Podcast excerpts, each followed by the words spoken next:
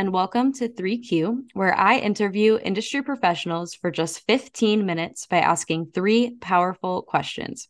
I'm your host, Rachel Vogel, and joining me for tonight's episode is Marc Wilson, co president of Limited Edition Publishing and founder of United Songs Entertainment. Marc has overseen several global publishing acquisitions in the pop, rock, and EDM genres, resulting in multiple number one hits. So it's no surprise he's known as one of the leading creative veterans in the industry. During his time at Warner Chappell, he signed and helped build a multi genre roster that included Lizzo, Steve Aoki, Ian Kirkpatrick, Alec Benjamin, Judah and the Lion, and many other talented artists.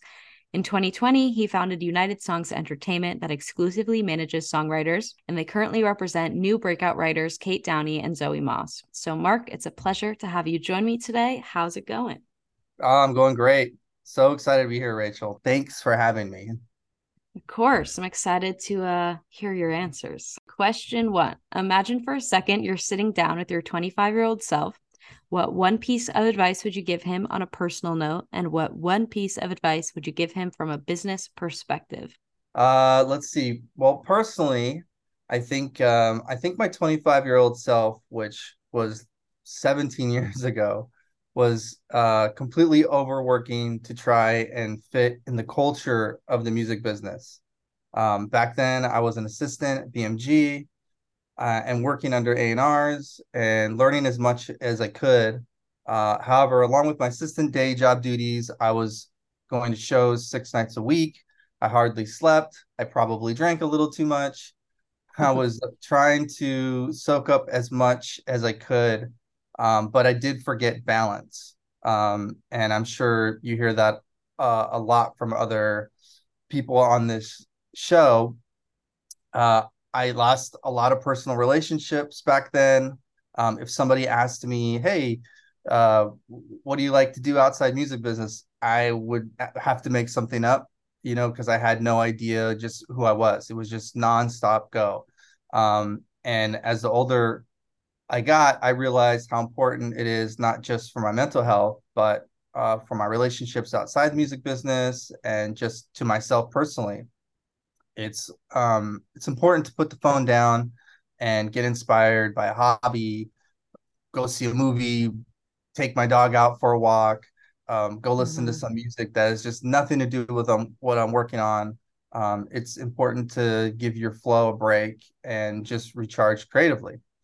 Um, professionally uh, you know i learned early on patience is a virtue. And like balance was something that um, I learned later on. So 25 year old Marc was super eager to become an executive and move up in the ranks. Um, I had super big dreams and goals, and I always set those for myself. But at the same time, I was learning from successes and also learning from failures. Um, not only that, but I was still tuning my ears and trying to find great songwriters and artists to be involved with um, around that time, around around my, you know, 25, I, I left BMG. I went over to Warner Chappell. I worked under um, Greg Sowders, who's my mentor, but also my partner and co-president at Limited Edition Music Publishing. Um, he's really the one that taught me, like, yo, slow down, like it's all good. You know, I started to learn more about the process of hopping into a creative executive role. Um, now today, I'm much more of a, an observer making small calculated moves, really thinking about the next step and planning out uh, how to execute and achieve it. All great advice. So, is working with songwriters something that early on you decided you wanted to commit to?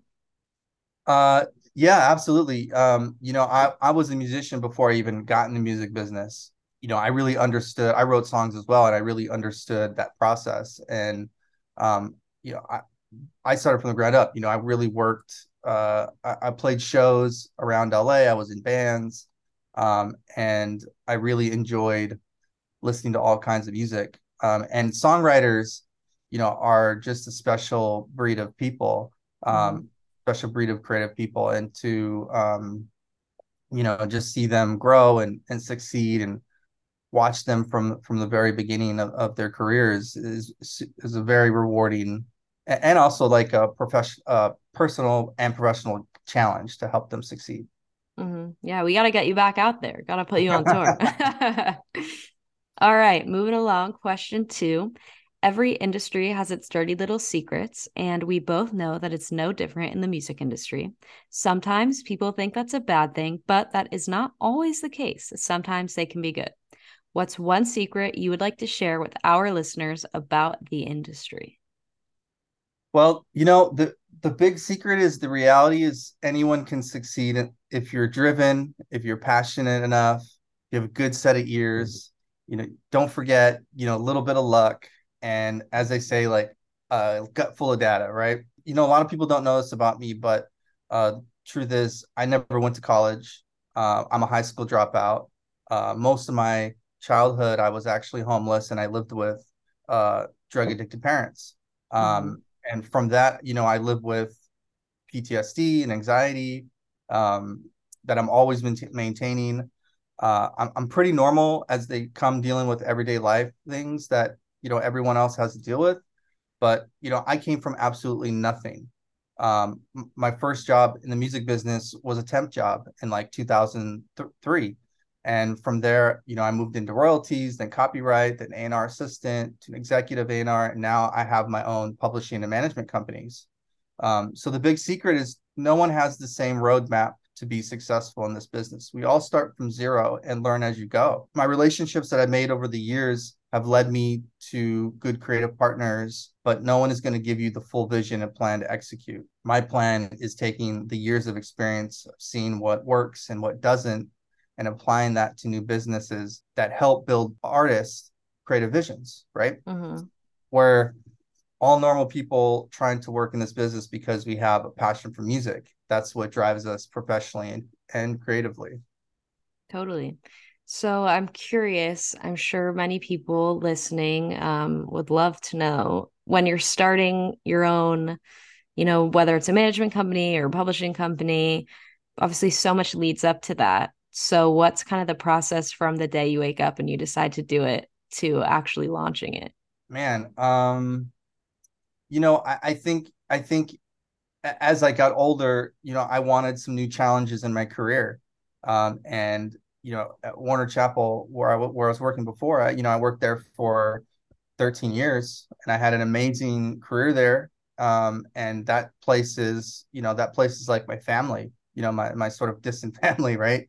So, um, I just thought personally it was time for me to grow and to try new things and to do, um, you know, to do new new businesses. And it was always sort of this back of my head dream to to to grow into this and when I left Warner Chappell, that was sort of the goal. Day one was, you know, start a management company, try to bring new songwriters into the songwriter community, um, because that's what I love to do. I love to find early things. I love to develop them. I love to bring them out into the world. Um, and so I started United Songs with that sort of vision, and found a couple songwriters that I started working with, and you know they've they've done extremely well so far. Um, and uh, and finding them great creative partners as well. Um, and starting a publishing company was sort of the artist piece of what I do as well. Um, and finding, you know, again, great partners to to help launch these these businesses. But mm-hmm. everything is, you know, I, I, have no idea what I'm doing. like that's the thing for everybody. We we all don't know what we're doing, but we we all try to put it together and and get advice from other people and learn and grow and um you know, hopefully I'll grow these things into successful companies. 100%. Last question. Throughout your career, I can only imagine you've been asked plenty of questions, whether for industry conferences, the media, or maybe even a promotion. But throughout all of those interviews and all of those questions, there has to be one question you've never been asked but would have liked to. So, what is that question and what would be your answer? Um, I you know I I think this question is not only for being interviewed, but just the question sometimes we have to ask each other in the collective music business, and that is, are are we okay? You know, I put a lot of emphasis on um, mental health, uh, because I work on it so much. So I'm mm-hmm. I'm always uh I'm always trying to put that in the forefront of of what I do. Um, I was at a I was at a songwriting camp once, um, just chatting with a group of songwriters, uh, and uh, we all we're all sitting at this table, and we all stumbled on the conversation of mental health. Um, and someone said, "How many of you have anxiety?" Right? Everybody raised their hand, including executives. Um, so we're in a business that's very competitive, and for songwriters, they have to go into these rooms with other writers they've never met, try to create something that requires to just pour out your soul. And you know that can be a very stressful anxiety inducing situation. The answer to that question i i I'd really you know can really change from day to day.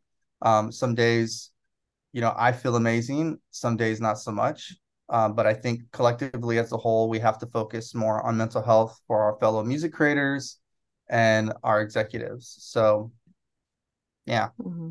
Yeah, no, I think you bring up a really good point because I think this industry is unique compared to other industries where you're right, everybody's dealing with it, but especially on social media, everybody's life looks perfect right. and everyone is like putting up their number one plaque on their story every single day. So, yeah. but they could also be having a horrible day. So you never know no you never you, you never know and you know there there there is the business piece of it right where you're you're you're trying to be a business person and you know you're you're putting up this sort of front to just get through your day and you know i know that's that that can be challenging right um but uh but we're also like very human people and this business is is a very like humanizing place where you know you have to always sort of like be business, but then like show your who you tr- who truly you are at times, and mm-hmm. you know mm-hmm. that that those lines can get blurred.